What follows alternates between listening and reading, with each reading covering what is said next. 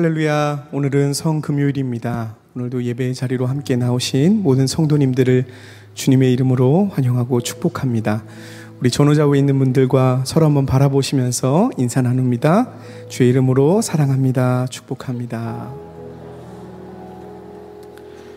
우리가 이 시간 함께 자리에서 모두 일어나겠습니다. 함께 일어나셔서 우리를 위해서 십자가를 지신 예수님의 사랑을 기억하면서 함께 찬양으로 고백하며 나아가겠습니다.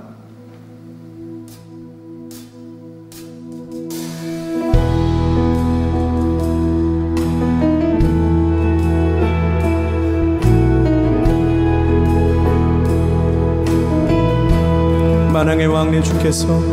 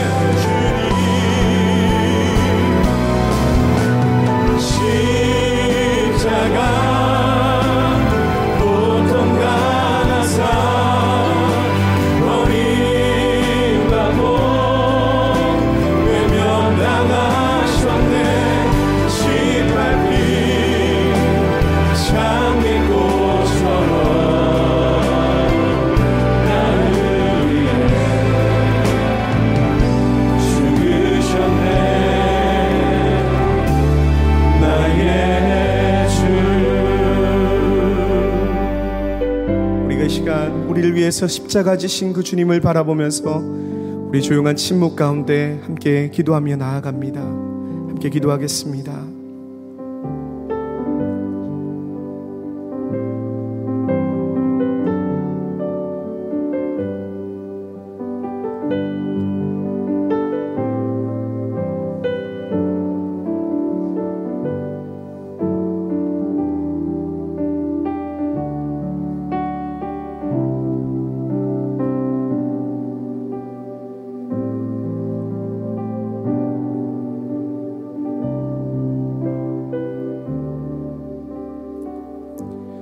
주님, 성금요일 주님이 우리를 위해서 십자가를 지신 그 날을 우리가 기념하며 예배의 자리로 나아갑니다.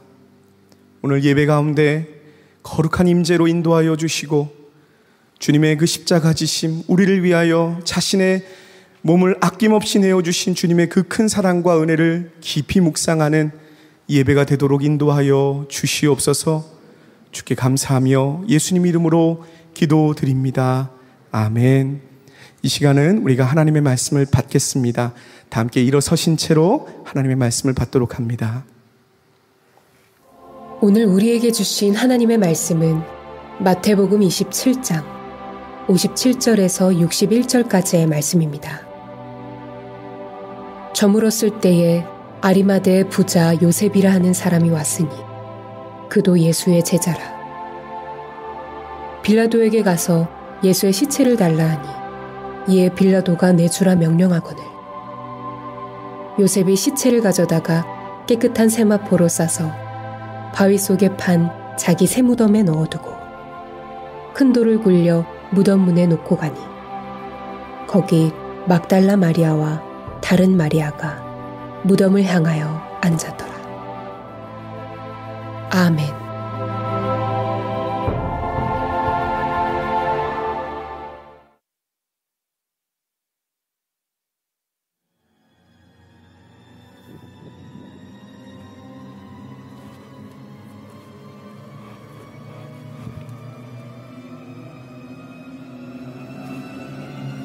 난 예수가 우리를 이 지긋지긋한 로마에서 해방시켜줄 왕이 될 줄 알았어.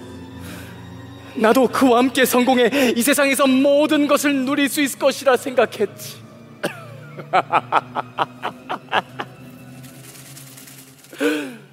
그런데 내가 지금까지 예수에게 쏟아온 열정과 노력이 다 부질없는 짓이었어.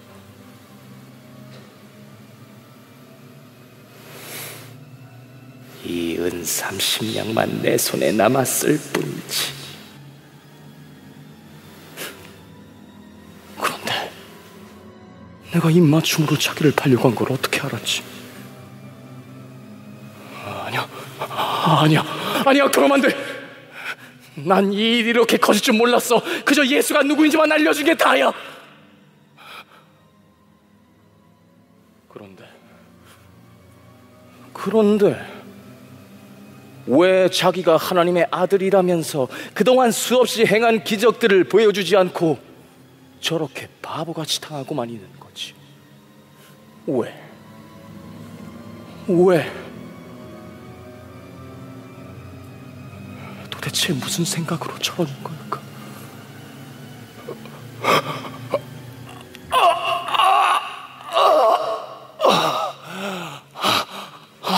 숨이 막혀.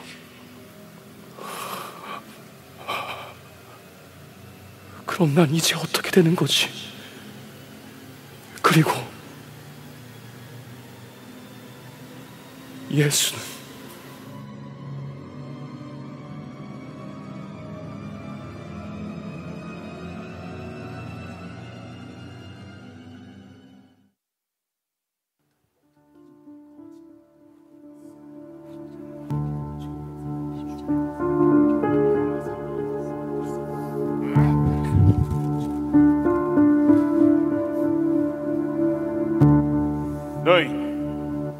무슨 일로 이 사람을 고발하는가? 저자는 평화를 어지럽히고 백성들 가운데 불안을 조장하고 있습니다. 그리고 스스로 하나님의 아들이라고 주장하는데 이것은 신성모독입니다. 그건 너희 법이 아니더냐? 이 자를 데려다가 너희 법대로 처벌하라. 빌라도시여, 저희에게는 주인을 처벌할 권한이 없지 않습니까?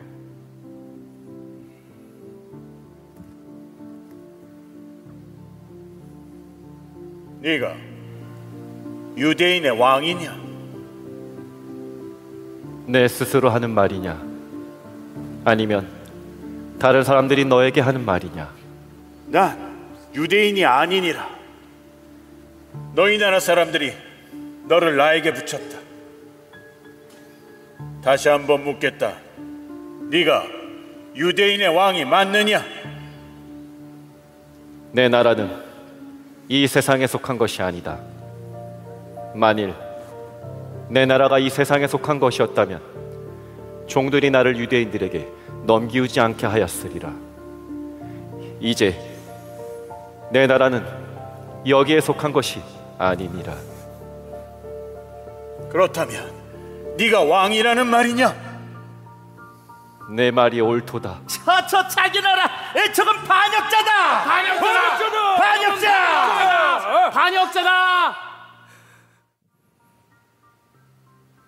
너희가 이 자를 고발하였으나 나는 이 사람에게서 아무 죄도 찾지 못하였느니라. 반역죄. 6월절이면 내 너희에게 한 사람을 놓아주는 전례가 있다. 너희가 원하는 사람이 살인자 바라바냐? 자칭 유대인의 왕 예수냐? 바라봐요. 바라바를 와주세요.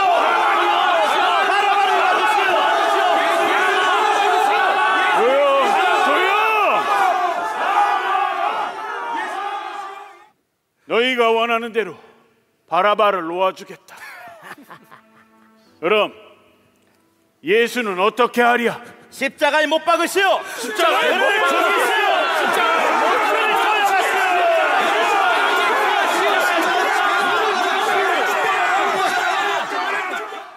너는 무슨 악한 일을 그리 많이 하였는가? 하하, 그가 자칭 유대인의 왕이라 해서 그는 반역자요.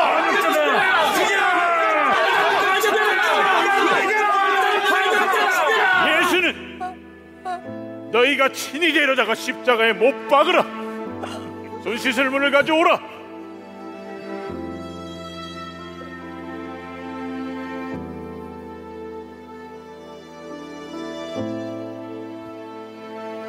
나는 이자의 피에 대하여 무죄하니 너희가 알아서 감당하라. 네, 네, 네, 그러지요. 이자를 십자가에 못 박은 죄는 우리와 우리 자손들이 감당하겠습니다.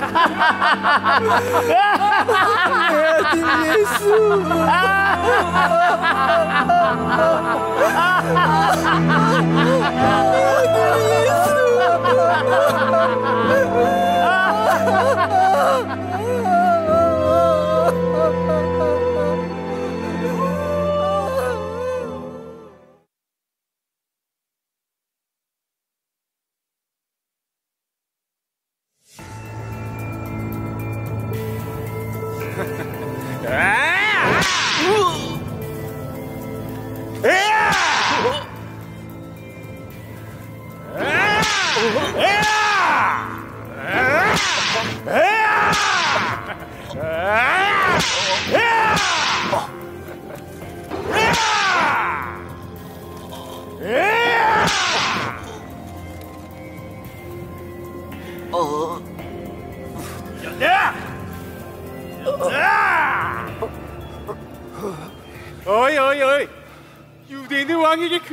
쓰나.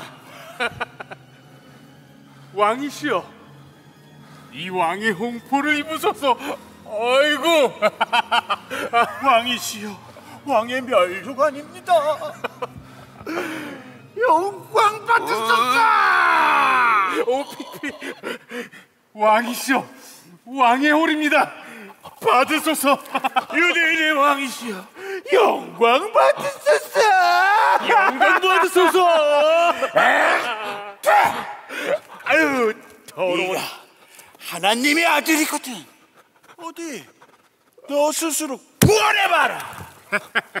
그래 어디 한번 구원해 보란 말이다 아, 목말라 아 이자가 물을 포도주로 바꿀 수 있다지 어, 옷자락만 만져도 모든 병이 다 낫는다며. 아, 그까짓 게 뭐가 어렵겠어? 어디 한번 기적을 보여봐 어, 그래, 그래, 그래. 어서 어서, 어서. 어서 어서. 어서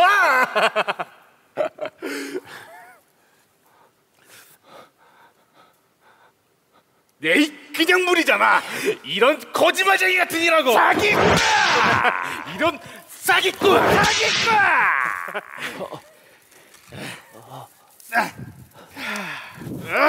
자, 유대인의 왕이시여, 길을 나서시지요.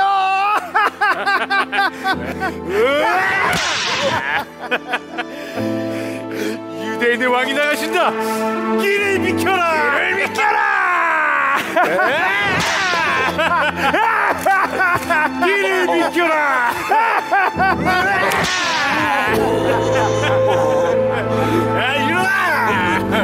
일어나 안한 말이야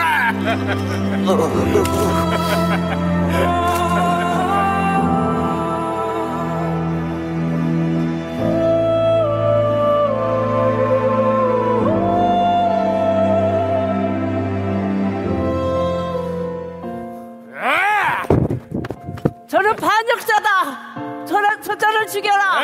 저자를 죽여라. 저자를 죽여라. 저는 반역자다.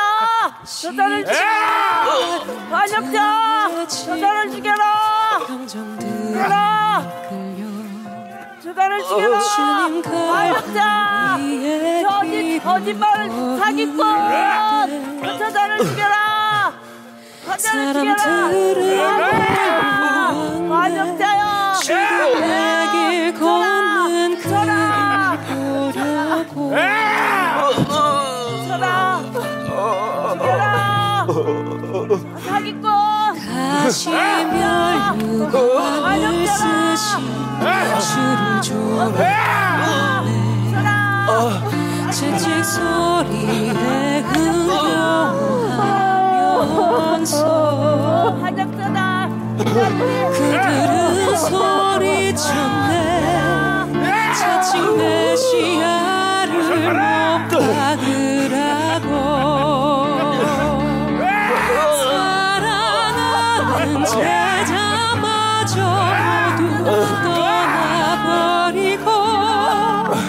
증오와 멸시의 비웃음 속에서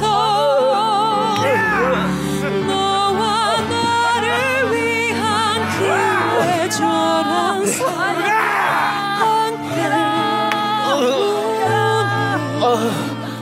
나가란 말이야! 주님은 그 길을 걸어가셨네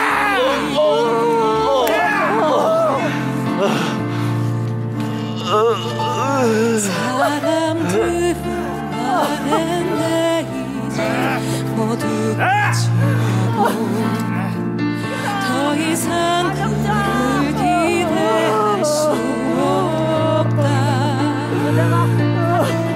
자신마저 구원 못한 그는 메시아일 수가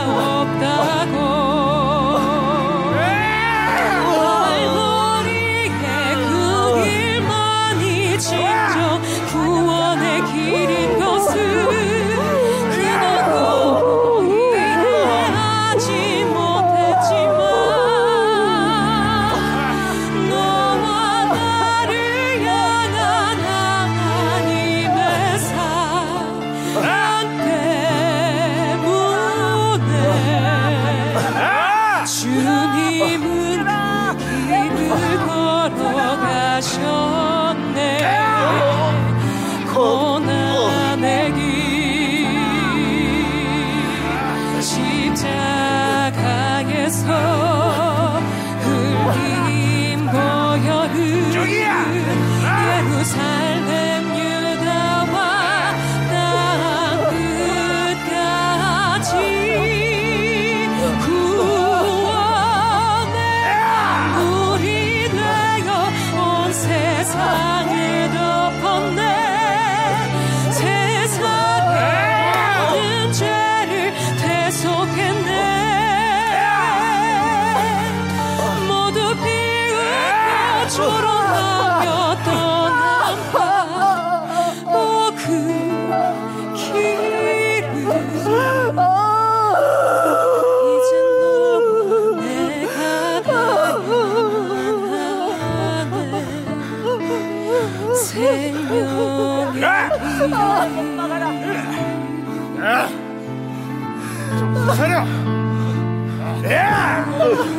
Ah!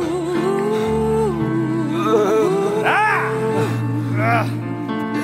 ah. ah.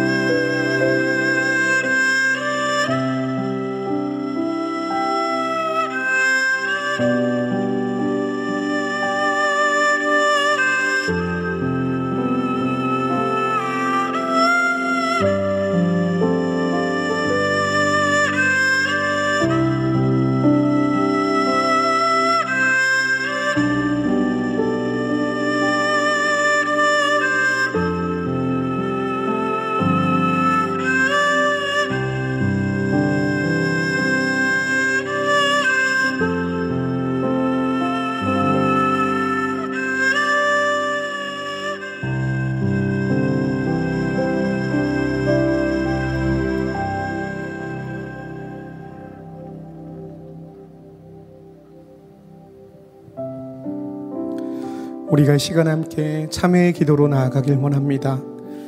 우리를 위해서 십자가를 지시고 우리의 죄를 담당하신 그 주님의 희생과 주님의 그 사랑을 기억하면서 우리의 죄를 주님 앞에 침묵 가운데 고백하며 참회의 기도로 나아가겠습니다.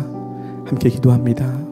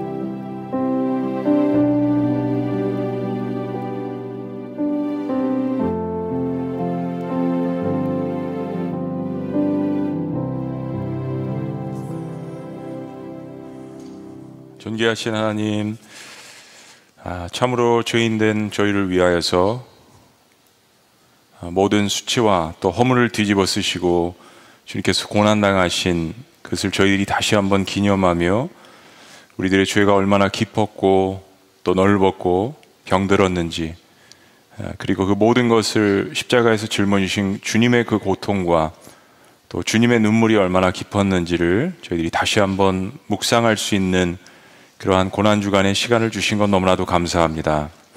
성금요일 주님께서 돌아가신 것을 기념하며 저희 다시 한번 오늘 이 자리에 모여서 주의 말씀을 듣고 또 주의 만찬을 나누며 또 함께 기도합니다.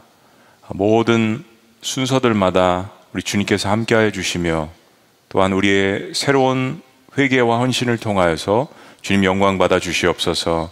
많은 치료와 회복과 또 새로운 다짐들이 있기를 원합니다. 우리를 구속하신 놀라우신 이름 예수님의 이름으로 기도합니다. 아멘, 아멘. 할렐루야. 네, 너무나도 귀한 아, 연극이었습니다. 설교를 안 하고 그냥 기도회로 넘어가고 주의 만찬하고 찬양을 해도 될 정도로 또 모든 것이 다 아, 들어있는 그러한 아, 선극이었습니다. 아, 너무 수고하신 분들 감사한데 박수 치고 싶어도 박수를 칠 수 없는 또 그러한 날인 것 같아요. 마음으로 여러분들 격려해 주셨으면 좋겠습니다. 아, 고난주간 특별 새벽 기도에 이제 오늘 새벽에 이제 마쳤고요. 아, 이어서 오늘은 특별히 이제 또 여섯 번째 도전을 아, 합니다.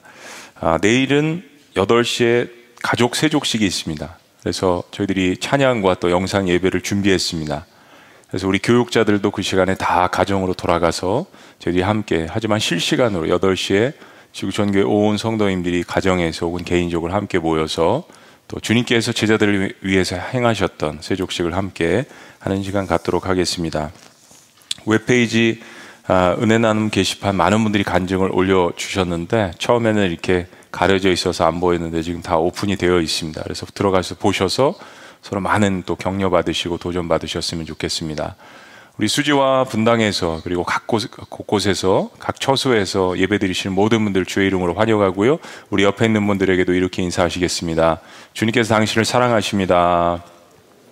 주님께서 당신을 사랑하십니다. 아, 거룩한 7일간의 도전 오늘 여섯 번째 시간 용감하게 행동하라 라는 도전 주제입니다. 어, 여러분들이 성극 보셨다기보다는 참여하신 것처럼 예수님께서 이제 십자가에서 어, 운명하셨습니다. 어, 우리 시간으로 이야기하면 오전 9시부터 또 오후 3시 한 대여섯 시간 정도 그러한 고통의 또 고난의 시간을 가지셨습니다. 이 세상에서 육신의 몸을 입고 오셨지만은 그 사명을 다하신 그러한 그 시간이셨습니다. 성경에 이 오늘 여러분들이 성극 보신 또 참여하신 아, 이 예수님의 시신을 가져다가 장세를 장사를 지낸 두 사람이 있습니다. 하나는 아리마떼 사람 요셉이고 또 하나는 니고데모입니다. 참 흥미로운 것이 요한복음은 아, 니고데모를 중심으로 묘사를 하고 또 오늘 본문 말씀은 세- 세리마테는 아리마떼 사람 요셉을 중심으로 이야기를 합니다. 오늘 이 두 사람의 이야기를 통해서 의심 많았던 제자에서 그리고 은밀한 제자로 그리고 용감하게 다시 아, 일어나는 그런 제자가 되는 이런 과정을 거쳐서 우리가 어떻게 하면 주님 앞에 아, 이런 과정을 거쳐서 나도 역시 용감한 그 제자가 될 수 있을까? 이 말씀을 통해서 함께 은혜를 나눠보았으면 좋겠습니다. 아리마떼 사람을 보기 전에 먼저 오늘 본문 말씀은 아리마떼 사람 요셉이지만 그의 친구인 니고데모 이야기를 함께 살펴보기를 원합니다. 요한복음 3장에 보면 니고데모의 이름이 처음에 등장을 합니다. 아, 유대 종교 지도자 그룹 중에서 가장 세력이 센 그룹이 바리새인 그룹인데 약 6천 명 정도로 이루어져 있습니다. 어, 엘리트 그룹이면서 이 바리새인들은 평신도 지도자들입니다. 당시 부하게 사는 귀족 상인들 그리고 이제 경제를 이끌어가는 아, 사람들 중에서 유대계 전통을 철저히 지키는 보수파 엘리트 계층이었습니다. 사두개인은 제사장 계층이고요. 그 중에서 니고데모가 아, 예수님의 가르침에 매료되어서 다른 사람들의 눈을 피해서 예수님을 밤에 찾아갑니다. 그리고 예수님께 이런 질문합니다. 선한 선생님이여, 내가 어떻게 하여야 영생을 얻을 수 있겠습니까? 라고 질문합니다. 평생을 뭐 나고 자라면서 유대 종교 지도자로 살았습니다. 근데 니고데모는 마음 가운데 어떻게 하면 영생을 얻고 천국에 갈 수 있는가 그 법을 아, 모르고 있었습니다. 그래서 너무나도 답답하고 공허한 마음을 가지고 예수님을 아, 찾아갔다는 것입니다. 예수님께서 이렇게 말씀하신다. 사람이 하나님 나라를 보려면 물과 성령으로 거듭나야 하리라. 그리고 예수님께서 영생을 범- 받는 법을 아, 가장 쉬운 말로 풀어서 니고데모에게 설명을 해 주십니다. 그 말씀이 바로 우리가 익히 잘 알고 있는 요한복음 3장 16절 말씀이죠. 그런데 흥미진진한 이 예수님과 니고데모의 이 대화가 요한복음 3장에서 결론이 없이 끝납니다. 그리고 여러분 너무 궁금하지 않으세요? 예수님께서 이렇게 복음의 핵심을 요한복음 3장 16절을 이야기해 주셨는데 아, 성경에서 이렇게 이 이야기가 끝나는 경우는 거의 없습니다. 뭔가 이제 결론이 나는데 왜 니고데모는 예수님의 이 말씀을 듣고 반응이 없었을까? 아니면 요한은 왜 여기에 대해서 더 설명을 하지 않을까? 이런 궁금증이 있습니다. 그러다가 우리가 요한복음을 쭉 읽다 보면 요한복음 7장에 가면 바리새인들과 대제사장들이 어, 예수님을 두고 감론 을박이 벌어집니다. 그러니까 모두가 다 반대했던 건 아닌 것 같아요. 이런 생각을 했던 것입니다. 저 나사렛 예수가 선지자일 수도 있겠다. 위대한 선지자일 수 있겠다. 메시아일 수 있겠다. 그리고 예수님과 바리새인들 사이에도 아주 격한 논쟁이 벌어졌습니다. 7장 서두에 보면 예수님께서는 주로 갈릴리에 계셨습니다. 유대로 가면 유대인들이 예수님을 모함하고 잡아 죽이려고 하는 음모가 있었기 때문에 그러니까 이런 상황 속에서 이 논쟁에 말린다라는 것은 예수님에게 굉장히 불리한 일입니다. 그런데 이렇게 예수님을 잡아 죽이려고 이런 논쟁을 하고 있는 대제사장들과 수많은 이 바리새인들 앞에서 예수님을 변호하는 한 사람이 등장을 합니다. 요한복음 7장 50절 말씀에 그 중에 한 사람 그 전에 예수께 왔던 니고데모가 그들에게 말하되 그렇습니다. 바로 니고데모입니다. 요한복음 3장에서 결론이 없이 사라진 것 같은 그 니모, 니고데모 가 등장을 하지 않습니다. 사도 요한이 요한복음을 썼는데 요한복음 3장에서 예수님께 왜 니고데모가 어떤 다른 반응을 보이지 않았는가? 그것에 대해서 7장에서 지금 답변을 합니다. 니고데모가 그 많은 사람들 앞에서 자신들의 동료죠. 유대 종교 지도자들 그 그룹 앞에서 겁도 없이 예수님을 변호합니다. 7장 51절엔 이렇게 이야기합니다. 여러분들, 우리 율법은 사람의 말을 듣고 그 행한 것을 알기 전에 심판하느냐? 제대로 신문도 하지 않고 제대로 증인도 세우지 않고 변화할 기회도 주지 않고 심판하느냐? 어떻게 말만 듣고 사람을 판단하느냐? 그가 행한 열매들을 확실히 알고 있느냐? 라는 그런 이야기랍니다. 우리가 믿는 율법이라는 게 겨우 사람의 겉모습만 보고 우리가 생각하는 대로 판단을 하는 그러한 유치한 종교냐? 라는 것입니다. 그러자 동료 바리새인들이 대답을 합니다. 그들이 대답하되 이르되 너도 갈릴리에서 왔느냐 찾아보라 갈릴리에서는 선지자가 나지 못하느니라 하였더라. 그러니까 요한이 예수님과의 이 대화의 결론을 니고데모의 단순한 말이 아닌 아, 행동으로 보여주는 것입니다. 그래서 요한복음 3장에서 요한이 어떻게 이야기했다 가타부터 이야기하지 않고 니고데모의 이 행동을 실질적으로 요한복음 7장에서 보여주고 있습니다. 니고데모의 이 행동은 예수님께서 물과 성령으로 거듭나야 한다라는 그리고 하나님께서 얼마나 이 세상을 사랑하셔서 그 독생자 예수 그리스도를 니고데모와 대화하고 있는 그 예수 그리스도를 보내셨는지를 깨닫고 그의 삶에 성령이 역사하셔서 무엇인가 본질적인 변화가 있는 것을 요한복음 7장에서 보여줍니다. 그 수많은 사람들 앞에서 예수님을 변호합니다. 당시 유대 종교 지도자들은 이미 결론을 내렸습니다. 나사렛 예수를 죽이기로 결론을 내리고 있었습니다. 그건 거스릴 수 없는 대세였습니다. 니고데모도 어찌할 수 없는 힘으로 따지자면 권력으로 따지자면 숫자로 따지자면 어쩔 수 없는. 근데 니고데모는 자기가 사내들인 공의 종교 국회의원이고 바리새인이고 그럼에도 불구하고 이 거대적인 어, 사회적 흐름 앞에서 시대의 흐름 앞에서 엄청난 파도 앞에서 예수님을 옹호하는 말을 굉장히 담대하게 한 겁니다. 아직 다 드러내놓고 하지는 못했지만 니고데모는 서서히 예수님의 제자로 되어가고 있습니다. 조금씩 예수님을 사랑하고 있습니다. 저는 요즘 저희 나라 정치인들 중에서 기독교인이라면 스스로 그렇게 고백을 하고 기독교인이다라고 인포메이션도 그렇게 올린다면은 눈치 보지 말고 기독교 가치관으로서 법을 만들고 기독교 세계관으로서 집행을 하고 특히 다음 세대를 준비하는 그런 사람들이 많이 나왔으면 좋겠다라는 마음을 가지고 기도합니다. 아마 여러분들도 그러실 것입니다. 문이뿐인 그리스도인 정치인이 아니라 정말 기독교적인 세계관을 가지고 성경에서 하나님께서 말씀하시는 그러한 가치관과 지식과 지혜를 가지고 이끌 수 있는 그런 사람들. 자, 이제 시간이 얼마 지나지 않아서 예수님은 니고데모가 예언하신 대로 십자가에 매달려 돌아가셨습니다. 자, 그런데 예수님의 이 십자가 사건을 배경으로 여기 또 한 명의 예수님을 사모하는 사람이 등장합니다. 니고데모와 같이 드러내놓고 예수님을 따르지는 못했지만 늘 옆에서 예수님을 지켜보고 흠모했던 한 사람이 또 등장합니다.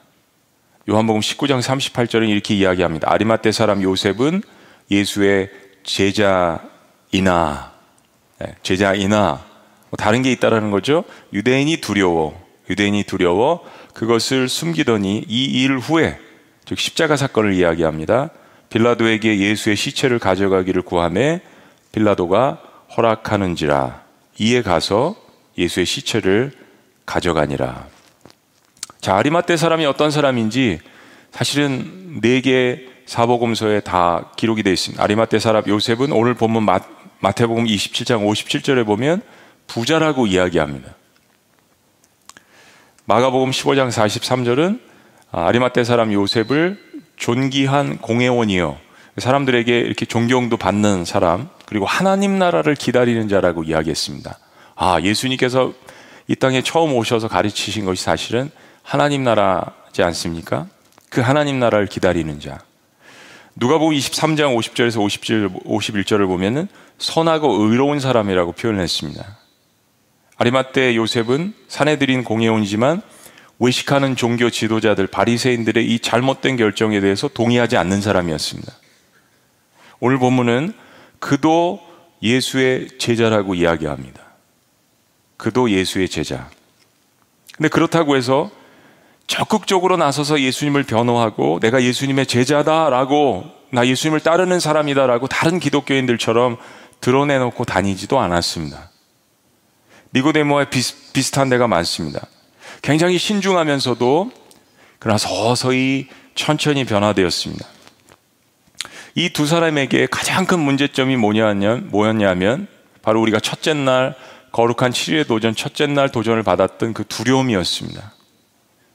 요한복음 17장 38절 아까 여러분이 보신 본문에도 예수의 제자이나 유대인이 두려웠다고 했습니다.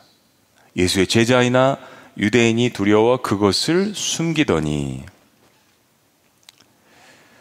동료인들을 두려워해서 드러내놓고 자신의 신앙을 고백하지 못했습니다.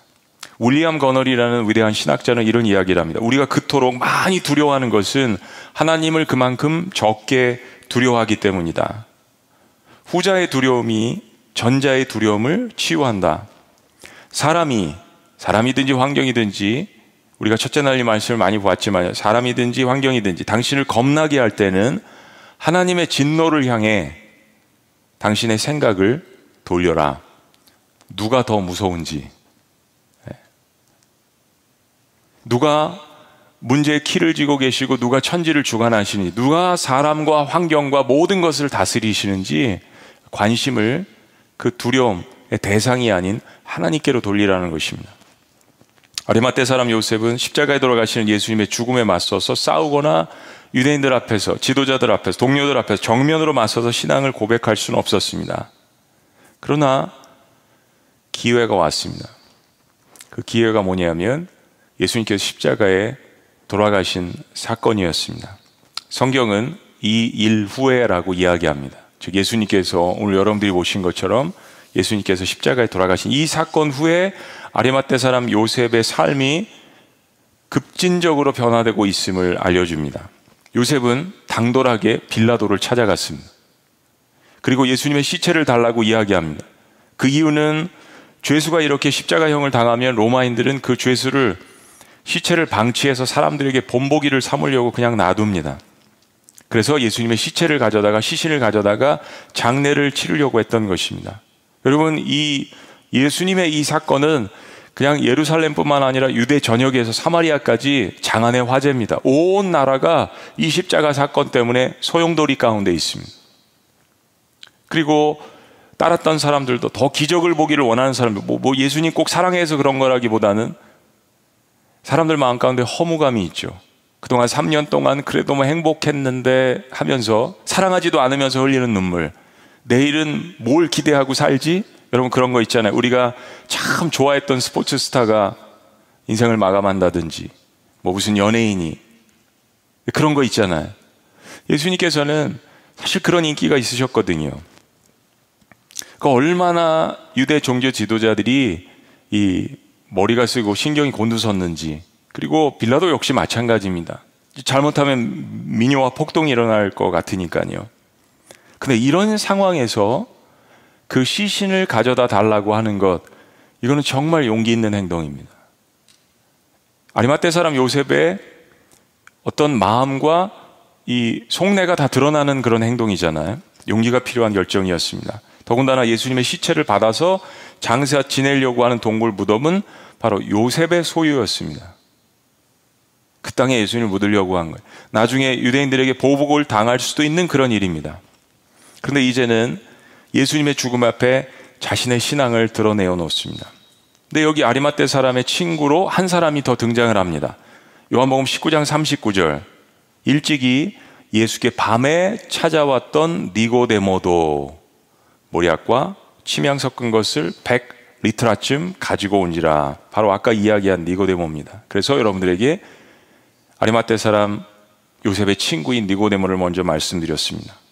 어떻게 이 사람이 둘이 친구가 됐는지는 잘 모르겠습니다. 근데 이 두 사람은 서로의 신앙을 고백하는 그러한 친구가 되었습니다. 아주 소그룹인 목장 공동체가 된 거죠. 아리마떼 사람 요셉과 니고데모 신앙이 의기투합해서 예수님의 시체를 가져다가 장사하자 서로 마음 가운데 대화를 하고 그렇게 하기로 했습니다. 니고데모는 유대인의 관례대로 세마포를 시체 세마포의 시체를 싸서 장례를 치르기 위해서 향품과 모략을 가져왔습니다. 요한복음 19장 40절을 보면 이에 예수의 시체를 가져다가 유대인의 장례법대로 그 향품과 함께 세마포로 쌌더라라고 이야기합니다. 모략이라는 것은 시신이 급격하게 변화되는 것을 아, 방지하는데 역할을 하는데 쓰여졌고요. 침향은 시신에서 썩은 냄새가 나는 것을 방지하는 데 쓰여졌습니다. 이 성경에서 지금 표현된 이 모략과 침향의 이 향유의 값어치는 금을 넘어서 상상을 초월하는 그러한 값어치였습니다. 여러분 기억나세요? 예수님의 참 재밌는 게 예수님이 탄생하셨을 때 동방 박사들이 가져온 것도 모략이었습니다. 예수님 이 땅에서 삶을 마감하시는데 받으셨던, 것도 모략입니다. 성경은 니고데모가 가져온 모략과 치명의 무게를 일부러 자세하게 기록합니다. 우리 옛날 성경에는 뭐라고 돼 있어요? 백근, 네, 백근, 뭐 고기 한 근 주세요. 우리 옛날엔 그랬잖아요. 백근이라고 기록되어 있습니다. 개역 개정은 예수님 당시에 로마의 측량 수치였던 리트라라는 단위로 기록하고 있습니다. 100리트라. 1리트라가 그람으로 따지면은 326g입니다. 그러면 100리트라의 무게는 한 33kg 정도 되겠죠. 근데 이 33g이 33kg이 엄청난 값어치가 있는 모략과 치명의 무게입니다. 여러분 기억나세요? 베다니아서 마리아가 예수님께 사용한 나드 한 근이라고 이야기합니다. 이것도 모략과 치명의 일종입니다. 그 한 근에 지금 100배 분량입니다. 나드 한 근은 노동자 1년치 삭스로 알려져 있습니다. 이걸 지금 단 이건 지금 돈, 돈으로 뭐 환산한다는 것은 사실 뭐 큰 의미라든지 무리가 있지만은 그래도 한번 우리의 호기심을 자극하는 마음에서 이게 도대체 얼마나 많은 값어치가 있는가? 왜냐하면 이 수치를 기록을 하고 있습니다. 100근이라고 기록을 하고 있습니다. 100리트라라고 기록을 하고 있습니다. 노동자 한 사람의 1년치 임금을 우리가 예를 들어서 나드 한근한 3천만 원이라고 계산을 하면 니고데모가 예수님을 장사 지내기 위해서 가져온 이 침향과 모략을 섞은 이 양은 우리의 값어치로 지금 그냥 계산을 흥미롭게 한다면 30억 원입니다. 30억 원. 한 나라의 왕을 장례 치르고도 남을 그러한 분량입니다. 노동자 100명의 1년 월급입니다. 그렇다면 이거는 니고데모 전 재산일 수 있습니다. 이렇게 많은 모략과 침향을 평상시에 갖고 있지 않았던 것 같아요. 그럼 뭡니까? 자기가 갖고 있는 재산을 급하게 팔아서 아마 유대에 있는 많은 모략과 침향을 매매했는지도 모르겠습니다. 저의 가정입니다. 추측입니다. 충분히 그럴 수 있다라고 생각합니다. 바리새인이었던 니고데모와 사내들인 공예원이었던 요셉은 더 이상 은밀한 제자가 아니었습니다. 아리마떼 사람 요셉은 용기를 내어서 담대하게 예수님의 시신을 빌라도에게 요청하고 더 담대하게 자신의 땅에 새로운 무덤에 예수님을 안치할 생각을 했습니다. 니고데모는 자신의 전 재산일 수도 있는 모약 100근을 가지고 와서 예수님의 장례를 치루었습니다. 이 두 사람은 처음에 의심 많은 제자로 시작했습니다. 과연 저분이 우리 유대인들이 오랫동안 기다렸던 그 메시아인가? 단순한 메시아가 아니라 정말 저분이 이야기하는 대로 저분이 하나님의 아들일까? 그리고 조금씩 조금씩 영생에 대한 관심을 갖고 니고데모는 밤에 예수님을 찾아가고 아리마떼 사람 요셉도 예수님을 존중하고 사랑하는 마음 가운데 은밀한 제자라고 이야기했습니다. 그러나 두 사람은 사람들이 두려워서 드러내지 않았습니다. 근데 지금은 용기를 내어서 아무도 찾지 않고 아무도 돌보지 않는 예수님의 상처난 아무 쓸모없는 시신을 품에 안은 채 장사를 지내고 있습니다. 여러분, 사랑 관계는요, 끝까지 가봐야 합니다. 정말 모를 일입니다. 예수님의 열두 사도들도 다 도망간 마당에 은밀하게 자신이 제자인 것을 숨겨온 제자들은 오히려 자신을 드러내서 주님께 헌신하고 있습니다. 지금이 어떤 시간입니까? 예수님께서 죽으시고 부활하기 전에 가장 외로운 시간, 모든 사람들에게 버림받은 이 시간, 늘 은밀하게 예수님을 사모하던 이 두 제자는 드디어 주님께로 돌아왔습니다. 어떤 시간입니까? 사람들이 종료가지를 들고 환호했을 때, 용감했을 때가 아니라 스포트라이트를 받으시면서 제자들도 어깨가 이만큼 올라가서 예수님 옆에 따라다니면서 너는 좌의정, 우의정 했던 그런 시절이 아니라 모든 사람들에게서 버림받고 모든 사람들에게서 경멸과 멸시를 당하고 가져가라도 아무도 가져가지 않는 그 시신을 찾아왔던 이 두 사람. 그것을 하기에는 전에는 은밀했고 전에는 의심했었는데 예수님의 이 십자가 사건 앞에서 누구보다도 용기를 내서 찾아왔습니다. 여러분 인간관계도 끝까지 가봐야 합니다. 좋을 때는 모릅니다. 우리 주님과의 관계도 마찬가지 아니겠습니까? 니고데모와 요셉은 향유와 모략을 예수님 시신에 바르면서 세마포로 시신을 싸맵니다. 저와 여러분들은 아리마떼 사람 요셉과 니고데모와 같은 사람들입니다. 우리가 만약에 오늘 본 이 성극, 이 시신을 우리가 어루만지고 모략을 뿌리고 향유를 바르고 세마포로 그 예수님의 시신을 싼다면 여러분 무슨 생각을 하고 계실까요? 우리 무슨 생각을 하면서 예수님의 그 시신을 어루만지고 세마포로 싸고 있을까요? 가시멜류관 쓰셨던 그 예수님의 머리를 손으로 보다듬습니다. 태장과 채찍에 맞아서 온몸이 찢겨지시고 부서진 그 몸을 어루만집니다. 옆구리에 난 창자국도 만져봅니다. 구멍이 난 손과 발에 난 못자국도 만져봅니다. 예수님의 시신을 안치하기 때문에 모든 것을 가까이서 다 들여다 봅니다. 인류 역사에 이 하나님의 아들의 몸을 이렇게 직접적으로 가까이서 보고 다루고 섬길 수 있는 특권은 이 두 사람 뿐이었습니다.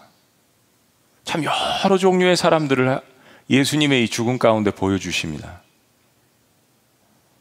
니고데모는 예수님의 시신을 장사 지내면서 예수님 말씀하신 요한복음 3장 16절을 눈물로 깊이 묵상했을 것입니다. 사실 오늘 설교는 제가 가장 아끼는 설교 중에 하나입니다. 이걸 오늘 할까 말까도 고민을 많이 했습니다. 지구촌 교회 전 성도님들이 들으셔야 되는 설교라고 생각을 했기 때문입니다. 그만큼 이 말씀은 저에게 있어서 너무나도 중요한 말씀입니다. 요한복음 3장 16절에 그 의미가 끝까지 들어있기 때문입니다. 니고데모는 분명히 그 밤에 예수님을 찾아갔을 때 예수님께서 해주셨던 그 말씀, 요한복음 3장 16절을 예수님의 시신을 세마포로 싸면서 묵상했을 것입니다. 니고데모야, 니고데모야. 하나님이 니고데모를, 하나님이 아리마떼 사람 요셉을 이처럼 사랑하사 어떻게 요 예수님의 그 상처받은 시신의 몸을 보면서 그 말씀이 떠올랐을 것입니다. 이처럼 사랑하사 독생자를 아낌없이 내어 주셨으니 이스라엘의 율법사야 이스라엘의 선생아 그 예수를 믿는 자마다 멸망치 않고 영생을 얻게 하시려는 것이다. 그만큼 내가 너를 사랑한단다. 예수님의 그 싸늘하게 식어 있는 시신이 이 두 사람에게 무언의 그 메시지를 증거했음은 분명합니다. 그리고 한편으로는 인간적으로 이런 마음이 많이 들었겠죠. 좀 예수님 살아계셨을 때 마음 터놓고 가서 예수님, 예수님, 식사도 하고, 대접도 하고,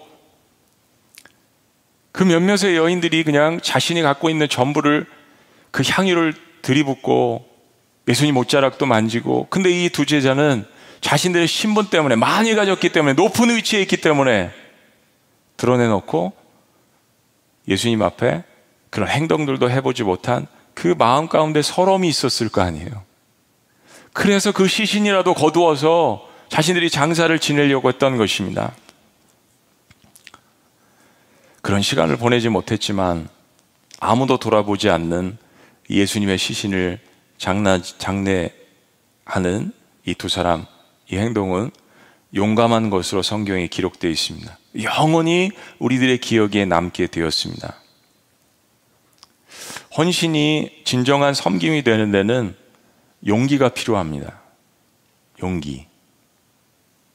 자, 그리고 이제 다음으로 우리는 이 무덤 가까이에서 끝까지 예수님을 따라다니는 오늘 본문 말씀에만 두 여인을 발견합니다. 바로 막달라 마리아, 오늘 새벽에 본, 그리고 다른 마리아입니다. 예수님의 시신을 데리고 가는 아리마떼 사람 요셉과 니고데모를 몰래 따라온 것입니다. 이 두 여인은 이 두 남자가 예수님의 제자인 줄을 꿈에도 모르고 있겠죠. 왜냐하면 사내들인 공회원이고 바리새인들이니까 도대체 예수님의 시신을 가지고 이 사람들이 어디를 가는 거야? 또 무슨 짓을 하려고 하는 거야? 이런 마음으로.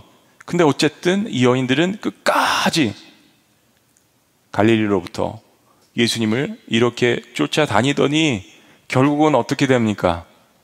주일에 볼 말씀이지만 이틀 후에 부활하신 예수님을 만나고 인류 역사상 최초로 예수님께서 부활하신 그 모습을 목격하는 사람이 됩니다. 이건 열두 제자들도 아니고요.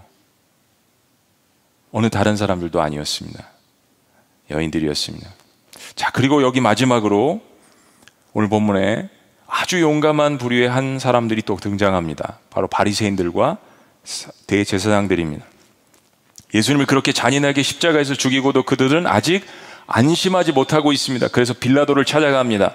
오늘 본문 말씀 27장 63절에서 64절 주여 저 속이던 자가 살아 있을 때 말하되 내가 사흘 후에 다시 살아나리라 한 것을 우리가 기억하노니. 참 믿음도 좋고요 기억력도 좋아요. 그러므로 명령하여 그 무덤을 사흘까지 굳게 지키게 하소서. 그의 제자들이 와서 시체를 도둑질하여 가고 백성에게 말하되 그가 죽은 자 가운데 살아났다 하면 후의 속임이 전보다 더 클까 하나이다 하니. 그리고 빌라도도 이것을 합당하게 받아들였습니다. 그리고 잘 훈련된 로마의 병사들을 빌려주었습니다. 아기는 한 목적을 이루기 위해서는 언제든지 다시 하나가 될 수 있습니다. 이방인과 유대인이 이날에 하나가 되었습니다. 또 아리마떼 사람 요셉은 예수님의 시신을 고의 장례 치르기 위해서 그 만신창이가 된 예수님의 몸을 달라고 빌라도를 찾아갔습니다. 그런데 유대 종교 지도자들은 시신을 도망 못 가도록 지키기 위해서 빌라도를 찾아갑니다. 세계는 인류의 역사는 이 두 개의 역사인 것 같습니다. 같은 예수님, 같이 십자가에 돌아가신 예수님, 똑같이 부활하신 그 예수님을 이처럼 다르게 바라봅니다. 둘 다 생각한 대로 행동했습니다. 두 부류의 사람들이 생각한 대로 행동한 것을 우리는 용감하다라고 이야기합니다. 많은 사람들이 생각을 하는데 행동에 옮기지 않습니다. 그런데 이 두 부류는 생각하고 믿음대로 행동했습니다. 그런데 문제는 선택이 틀렸습니다. 한 부류는 악한 일을 계획하고 행동에 옮겼고 다른 부류는 선한 일을 계획하고 행동에 옮겼습니다. 여러분, 우리가 복음서를 묵상하면서 우리도 그런 생각을 하잖아요. 이 유대 종교 지도자들도 아리마떼 사람 요셉과 니고데모처럼 예수가 진짜 메시아일 수도 있겠구나라는 생각을 순간순간 했을 거예요. 섬찟, 섬찟한 순간들이 있었을 거 아니에요. 아니, 어떻게 죽은 사람을 살리나요? 어떻게 5천 명을 그 오병이를 가지고 먹이나요? 그런 생각들을 했을 거예요. 근데 자기네들 유익과 반대가 되기 때문에 그래서 증오하고 미워하는 마음이 싹 트기 시작한 거죠. 처음부터 그러지 않았을 것입니다. 그런데 그러한 예수님을 십자가에 못 박을 수 있는 생각과 행동이라면 이게 얼마나 용감한 겁니까? 그리고 이 죄를 우리의 자녀들에게 돌리라고 할 정도면 이게 얼마나 용감한 행동입니까? 인류 역사는 늘 생각하는 사람들과 그것을 용감하게 실천에 옮기는 사람들에 의해서 이끌려져 왔습니다. 스탈린이든 무솔린이든 김일성이든 히틀러든 용감했잖아요. 자기가 생각한 모든 것을 계획대로 옮겼습니다. 그 결과는 수많은 사람들을 어두움의 죽음으로 몰아갔습니다. 여러분, 우리가 무엇에 대해서 용감하고 무엇에 대해서 용감하게 생각하고 무엇에 대해서 용감하게 행동을 하느냐. 이 주체가 중요합니다. 그 무엇이 예수 그리스도를 사랑함에 있느냐? 주님께서 오늘 그것을 물으십니다. 참 우리의 인생은 길지 않습니다. 코로나 상황으로 이 눈에 보이지 않는 바이러스 때문에 전 세계 수많은 사람들이 사망을 하는 모습들을 저희들은 봅니다. 짧지 않은 인생 속에 우리는 쓸데없는 일에 시간을 낭비하는 것이 아니라 영원하신 예수님을 위해서 용기 있는 행동을 하라고 성경은 오늘 우리들에게 그동안 은밀했고 의심이 많았지만 십자가에 돌아가신 그 주님의 목적이 그가 흘리신 보혈이 나를 위한 것임을 깨닫고 비록 시신이지만 그것을 거두어다 장나, 장내 지낸 이 두 사람의 용기를 우리들에게 말해주고 있습니다. 여러분, 우리가 아직 살아있다는 것은 우리의 삶에 아직 기회가 있다는 것입니다. 마지막 순간에 죽은 시신이었지만 예수님을 장례 지낸 이 두 사람의 행동이 성경에 기록되면서 용감하다라고 우리에게 무언의 메시지를 증거하고 있지 않습니까? 기도하시겠습니다.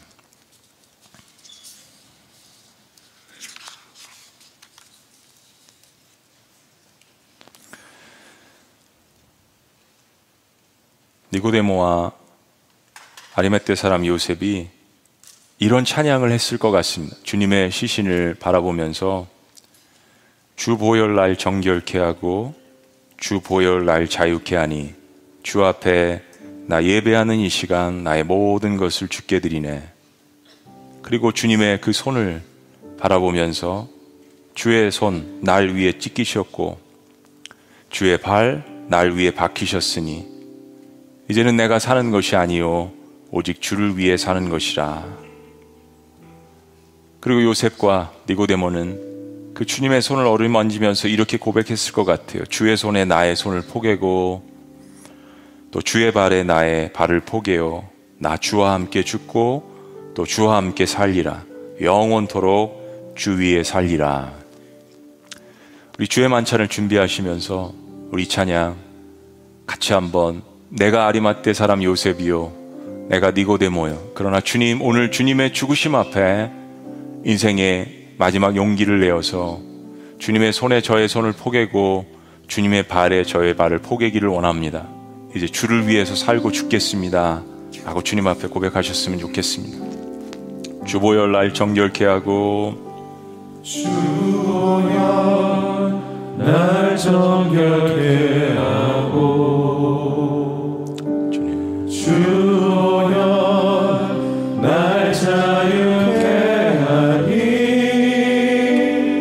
앞에. 주 앞에 나 예배하는 이 시간 나의 모든 것을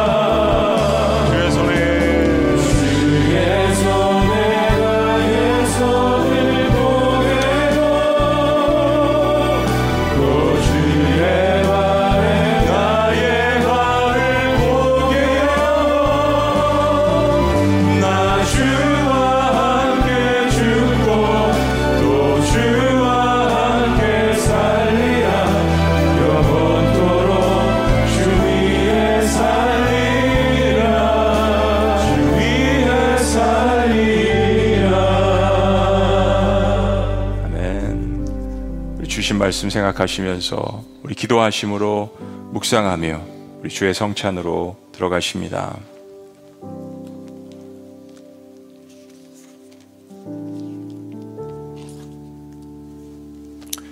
이 시간 잠시 우리의 삶을 되돌아보고 또 주의 만찬에 참여하기 전에 우리의 마음을 주님 앞에 집중하기를 원합니다. 조용한 침묵 속에서 주님을 바라보시면서 잠시 우리 기도함으로 나아가도록 하겠습니다.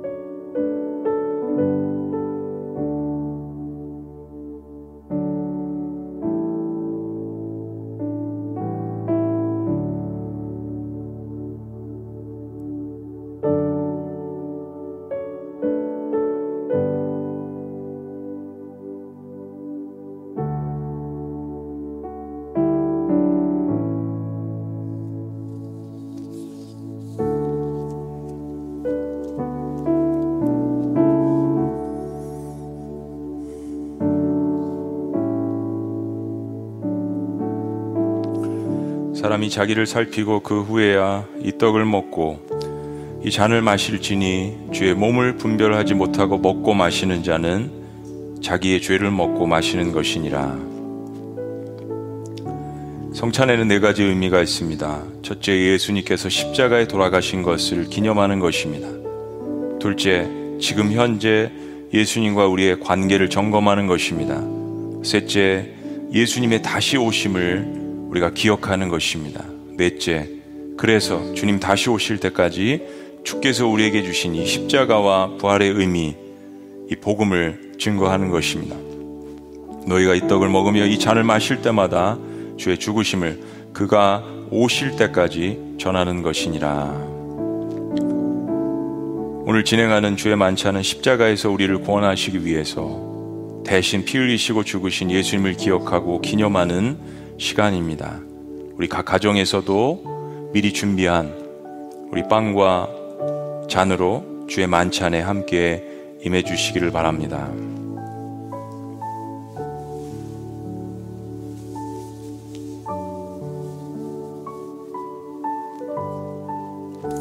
주님께서 십자가에 달리시던 밤 제자들과 함께 마지막 식사를 하시는 자리에서 주님이 떡을 집으셨습니다.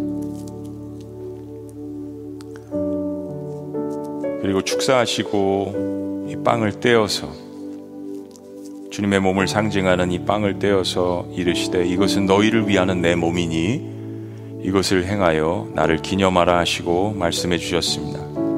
그래서 이 떡은 우리를 구원하시기 위해서 고난 받으시고 십자가에서 달리신 주님의 몸을 상징합니다. 우리를 위한 주님의 사랑과 은혜 감사하면서 이제 주님의 몸을 상징하는 이 떡을 나누겠습니다. 우리 가정에서는 미리 준비한 것을 하시고 우리 현장에서는 여러분들이 영적으로 아, 이 떡을 함께 기도하는 마음으로 나누시겠습니다.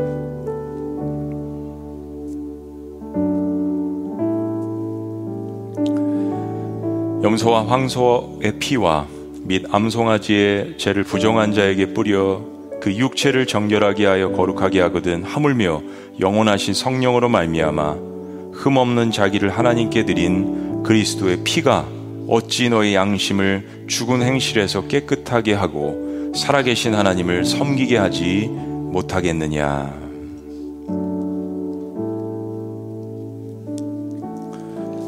우리 내주의 보혈은 찬양합니다.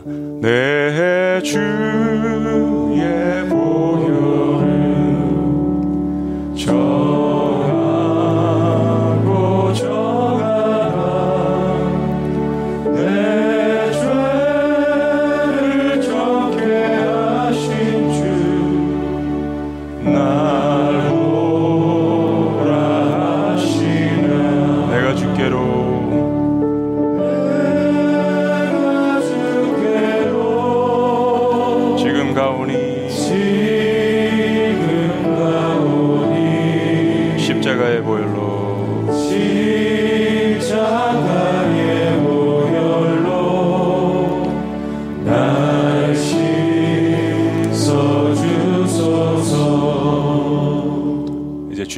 상징하는 이 떡을 함께 드시겠습니다.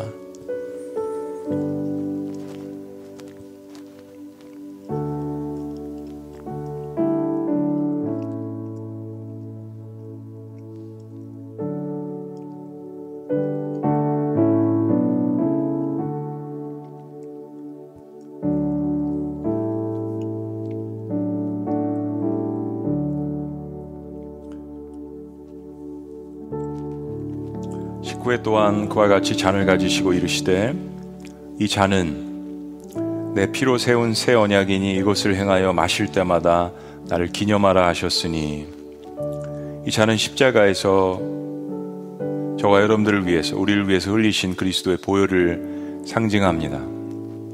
우리를 향한 십자가의 사랑 주님께서 우리를 위해서 흘리신 이 언약의 피, 생명의 피, 이 보혈의 피를 함께 나누도록 하겠습니다.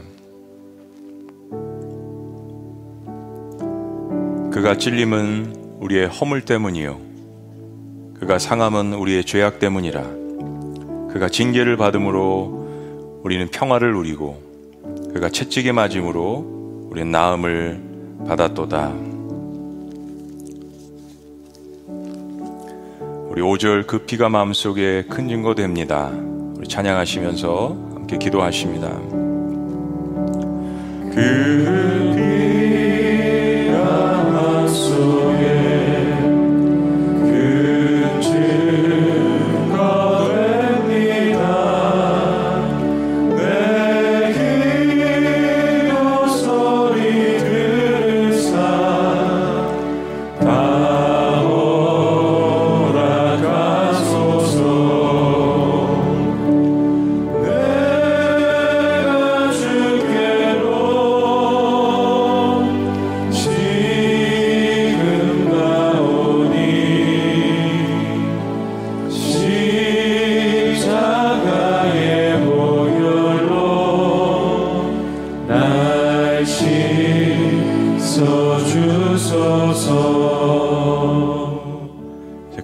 보혈을 상징하는 이 잔을 우리 현장에서 영적으로 또 가정에서 우리 함께 드시도록 하겠습니다.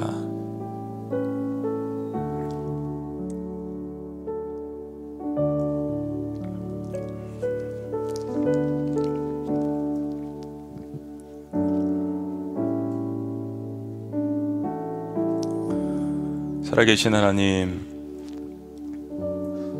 1년에 한 번씩 돌아오는 이 고난 주간에 다시 한번 주님의 십자가를 묵상하며 그리고 우리에게 그 십자가가 어떤 의미가 있는지 깊이 우리의 마음 가운데 주님께서 말씀하여 주시는 건 너무나도 감사합니다. 때로 의심하고 때로는 도망가고 때로 주님을 부인하는 그러한 수많은 우리의 삶이 엉망진창인 것 같은 그러한 상황 속에서도 우리를 붙드시고 우리와 함께 하시는 그 주님의 놀라운 은혜를 이 시간 겸허하게 고백합니다.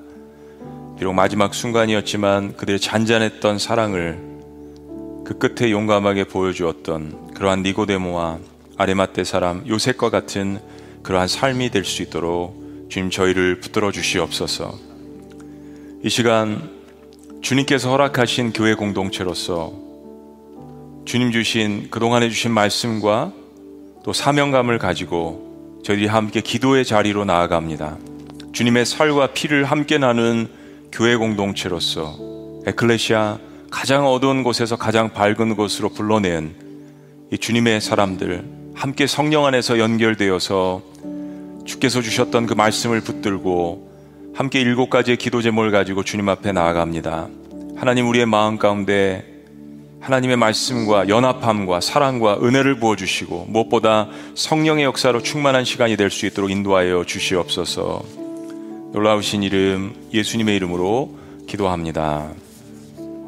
우리 자리에서 다 같이 일어나셔서 우리 찬양하시고 찬양 끝나신 후에는 우리 목사님들이 한 분 한 분 나오셔서 일곱 가지의 기도 제목을 가지고 각 3분씩 일곱 가지를 기도할 것입니다. 여러분들은 힘드시면 자리에 앉으셔서 하셔도 좋고 바닥에 무릎 꿇고 하셔도 좋고 자유롭게 아, 우리 기도 제목을 가지고 하나 된 마음이 중요합니다. 우리는 주님의 살과 피를 통하여서 하나가 되었습니다. 그 하나 된 마음으로 주님 앞에 우리 찬양하고 또 기도하면서 나가셨으면 좋겠습니다.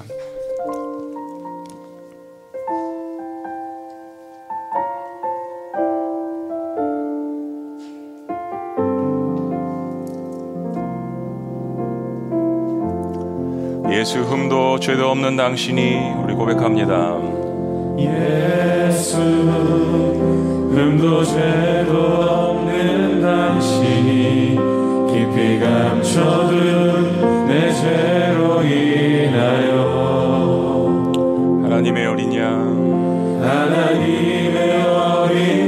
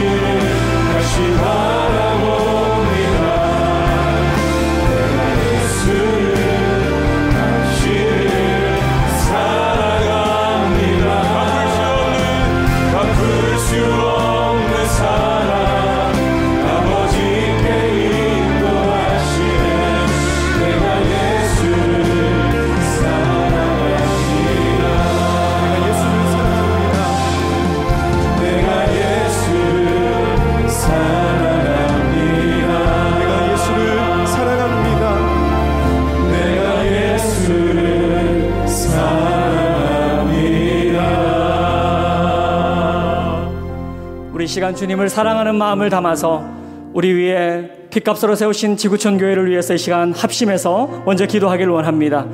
첫째로 이동훈 홀로 목사님과 최승은 담임 목사님이 성령의 능력 안에서 소망의 말씀을 전하게 하시고 동역하는 모든 교역자, 사역자, 마을장 목자들이 하나님의 마음을 시원케 하는 종들이 되게 하옵소서. 지구촌 교회 3,141개의 모든 목장에서 돌봄과 나눔과 전도가 불일 듯 일어나 하나님 나라의 비전을 구체적으로 실현하게 하옵소서.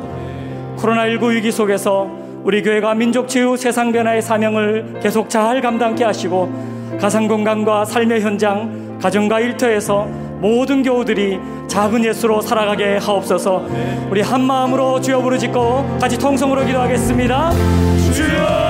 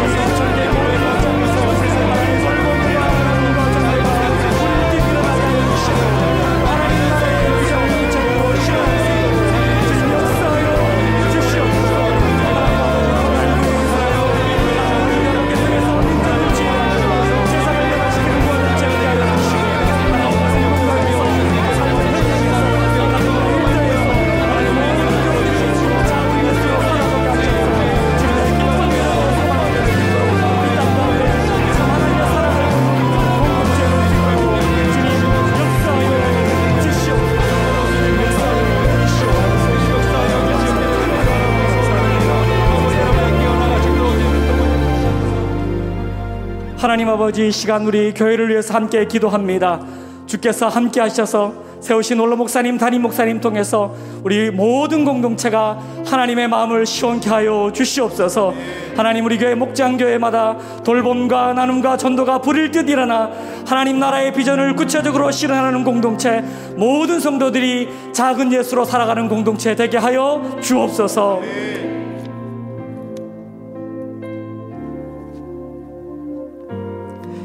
우리가 계속해서 기도할 때 우리의 다음 세대를 위하여 마음 모아 함께 기도하겠습니다.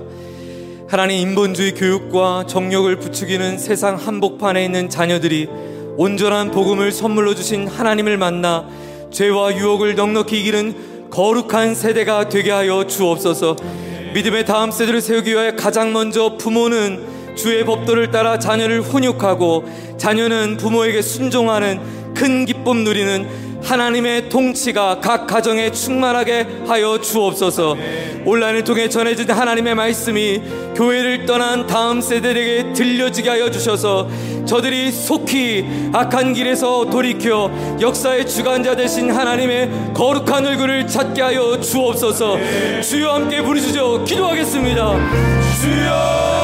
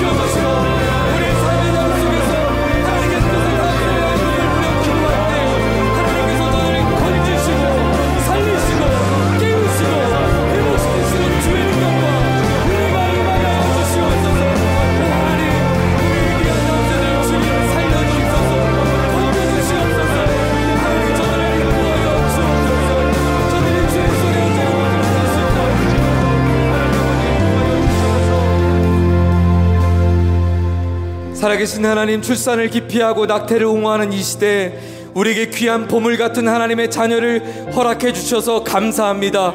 지구촌의 모든 자녀들 예수 그리스도의 십자가 부활에 온전히 붙들리게 하여 주옵소서. 어려서부터 하나님을 경외하며 하나님께 겸손히 무릎 꿇는 것을 기쁨으로 여기게 하여 주옵소서. 악한 마귀가 틈못하도록 폭력과 중독과 우울과 절망의 늪에 빠지지 않도록 성령 하나님 지켜 주시옵소서.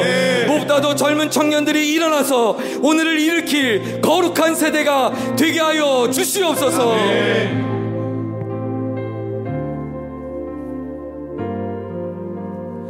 계속해서 어려운 이웃과 환우를 위해서 함께 기도하기를 원합니다. 경제적으로 어려운 상황 가운데 있는 주의 백성들을 친히 보살펴 주시고 가장 선한 길로 인도하여 주옵소서. 육신의 질병으로 인해 힘들어하는 사람들을 온전히 회복시켜 주시고 고통 중에라도 하나님의 영광을 보게 하옵소서. 환우의 가족들을 십자가의 사랑으로 온전히 위로하여 주시고 모든 상황을 넉넉히 이겨낼 수 있도록 하나님의 은혜를 허락하여 주옵소서. 의인의 강구는 역사하는 힘이 크다고 성경은 말씀합니다. 이 시간 주여 한번 부르짖고 통성으로 기도합니다. 주여!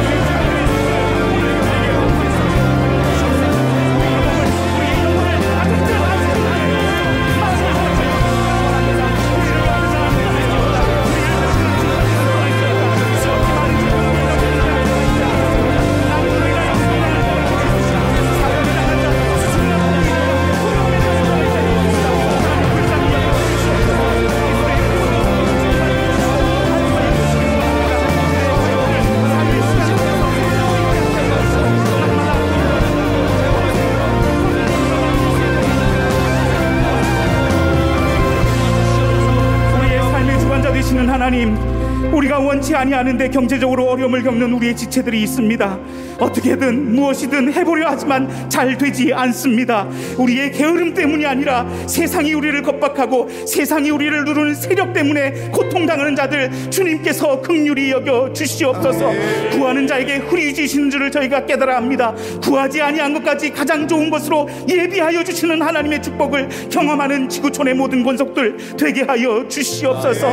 경제적으로 어려운 이 시간 하나님께서 우리의 아버지 되시 기에 우리를 우리의 필요를 채우시는 진정한 아버지가 하나님이신 것을 인정하는 시간이 되게 하여 주옵소서. 또한 생명의 주인 되신 하나님 원치 아니하는 육신의 질보를 가진 자들 주님 손에 올려놓습니다.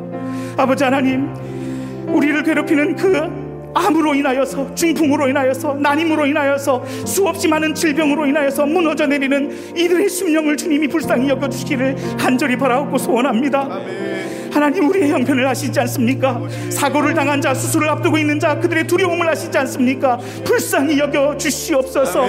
무엇보다도 그들의 가족들 같이 덩달아 마음이 아프고 그들의 믿음이 가라앉고 있습니다. 그들도 불쌍히 여겨 주시어서 삶의 모든 시간 속에서 견고한 신앙이 형성되게 하여 주시고 예수와의 동행을 통하여서 새로운 소망으로 일어나게 하여 주옵소서. 우리의 연약함이 악함이나 죄책이 되지 않게 하여 주시고 우리의 두려움과 근심은 변하여서 하나님을 향한 기쁨의 탄성이 되게 하여 주시옵소서. 네, 이어서 우리 나라와 민족을 위해서 함께 기도하겠습니다. 정치인들이 하나님을 향한 경외와 두려움으로 국민을 섬기게 하시고 이 나라가 세속주의, 쾌락주의, 인본주의를 끊어내고 하나님의 통치로 다스려지게 하옵소서. 이념과 갈등으로 나누어진 사람들의 마음들이 하나 되게 하시고 하나님의 주권과 성경적 가치로 법이 제정되어지며 복음의 본질과 십자가의 능력으로 대한민국이 새로워지게 하옵소서.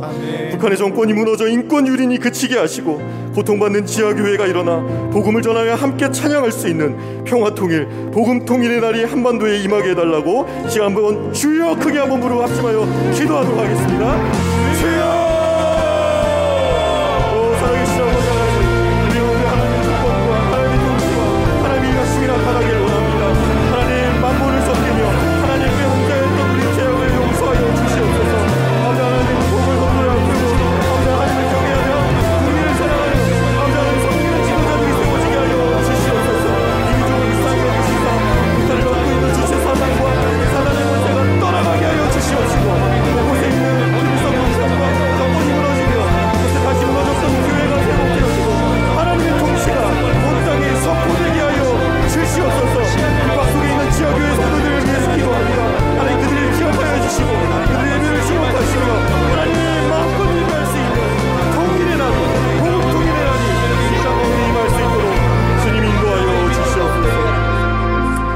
살아계신 하나님 불순종과 악함 속에서 세속주의와 쾌락을 추구하며 살아왔던 우리의 죄악들을 이 시간 회개합니다. 가슴을 찢으며 민족을 대신해서 주 앞에 엎드리는 우리의 기도를 주님 들어 주시옵소서. 대한민국을 주의 자비와 궁일로 덮어 주시옵소서. 우리를 회복시켜 주옵소서. 이 나라 정치 위정자들이 하나님을 두려워하는 자들이 되게 하시고 하나님의 주권 가운데에 나라와 국민을 섬기게 하여 주옵소서. 갈등과 이념으로 나누어진 우리의 마음들이 다시 성령 안에 하나가 되게 하여 주옵소서. 차별금지법을 비롯한 우리의 법 질서 가운데에 성경의 가치가 훼손되어지지 않게 하여 주옵소서. 이 나라 이 민족의 복음의 본질과 십자가의 능력으로 새로워지게 하여 주시고 그리하여 거룩하신 하나님 앞에 거룩한 백성으로 우리 모두가 다시 설 수 있도록 주님 우리를 붙들어 주시옵소서. 하나님 핍박 속에 신음하는 저 북한 땅의 형제자매들 위해서도 간구합니다. 주님 저 땅을 덮고 있는 악의 정권이 무너지게 하여 주시옵소서. 더 이상 인권의 유린이 없는 자유와 평화가 그 땅에 임하게 하여 주옵소서. 지금도 숨죽여 예배하며 신앙을 지키는 지하교회 성도들을 보호하여 주시고 그들의 생명과 믿음을 지켜 주시어서 남북이 함께 만나 마음껏 주님을 찬양하고 예배할 수 있는 평화 통일 복음의 날이 이 한반도 가운데에 임하게 하여 주옵소서. 주님 우리를 통치하여 주옵소서. 주님 이 나라를 다스려 주시옵소서. 주님 이 한반도의 주인 되어 주시옵소서.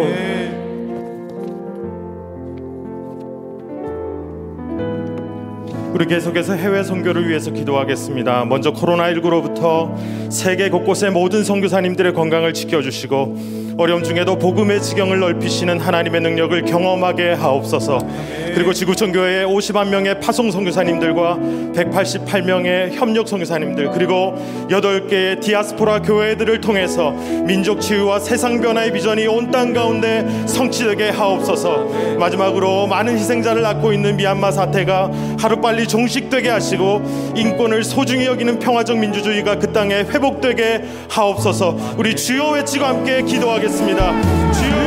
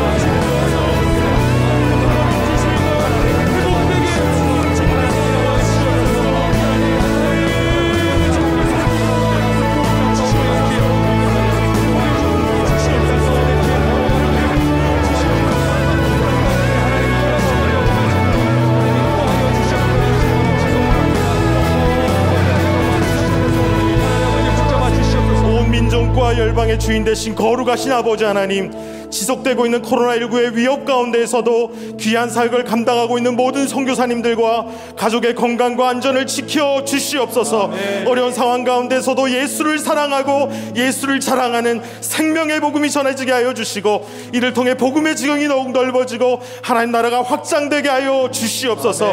특별히 우리 지구촌 교회가 발송한 51명의 선교사님들과 188명의 협력 선교사님들 그리고 8개의 디아스포라 교회들을 축복하여 주셔서 하나님의 다스리심과 인도하심 아래에 우리에게 허락하신 민족 치유와 세상 변화의 비전이 곳곳마다 성취되는 것을 보게 하여 주시옵소서. 더불어 최- 최근에 군부 구조대가 발생한 이후에 계속해서 희생자를 낳고 있는 미얀마를 위해서 간절히 기도합니다 국가적 비상사태가 하루빨리 종식되게 하시고 사람과 인권을 소중히 여기는 평화적 민주주의가 회복되게 하여 주시옵소서 특별히 미얀마에 있는 선교사님들과 현지의 교회들을 보호하여 주시고 하나님의 평안과 공의가 그 땅 가운데 임하게 하여 주시옵소서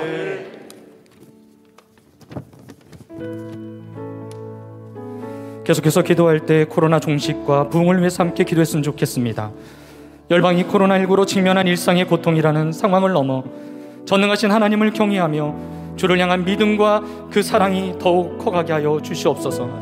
코로나19 안정을 위한 각 분야의 노력이 선한 열매를 맺게 하시며 방역과 치료의 일선에 있는 관계자들을 보호해 주시고 하나님의 위로와 회복을 깊이 경험하게 하여 주시옵소서. 코로나 코로나가 우리나라가 코로나19로 무너지고 구멍난 정치, 경제, 사회, 교육, 교회를 끌어안고 전심으로 하나님을 찾으며 다시 한번 부흥을 경험할 수 있도록 주님 역사하여 주시옵소서. 우리 주여 한번 부르신 후에 기도하시겠습니다. 역사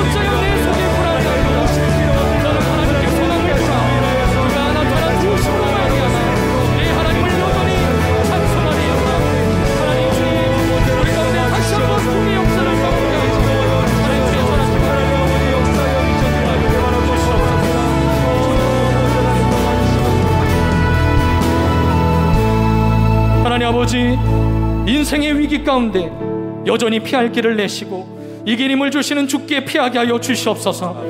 모든 은혜가 상실되었다고 생각할 때 여전히 주를 경외하는 자에게 말씀하시고 구원하시고 힘 주시며 하나님의 때를 준비하시는 그 전능 하나님을 신뢰할 수 있도록 역사하여 주시옵소서. 우리의 문제와 우리의 두려움과 우리의 연약함에 집중하며 낙심하고 불안해하는 것이 아니라 구원의 소망 되시는 주님을 바라봅니다. 우리의 삶에 자정하여 주시옵소서. 소리 높여 주께 기도할 이때 우리의 소리를 들어 주시옵소서. 다시 한번 부흥을 보게 하여 주시옵소서. 이 땅에 주의 나라가 세워지게 하여 주시옵소서.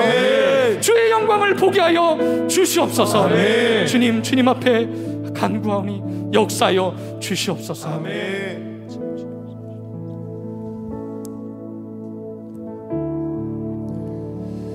우리 이 시간 주님의 주실 그 부흥과 하나님 나라를 다시 한번 바라보시면서 우리 찬양 하나님 앞에 드리시면서 예, 마지막 기도 드리시고 우리 개인 기도 하셨으면 좋겠습니다. 주 예수의 얼굴을 구하며 예배하는 세대에 일어나 우리 현장에서도 그렇고 각 처소에서도 그렇고 우리 모든 세대들이 성령 안에서 하나 연결되어서 코로나 전염병 시대든 전쟁이든 기근이든 상관하지 말고 주님께서 일으키시는 놀라운 그 부흥 바라보시면서 우리 같이 함께 찬양하십니다. 주 예수의 얼굴을 구하며 주 예수의 얼굴을 구하며 예배하는 세대 일어나 아멘 예배하는 세대 일어나 주 위에 살며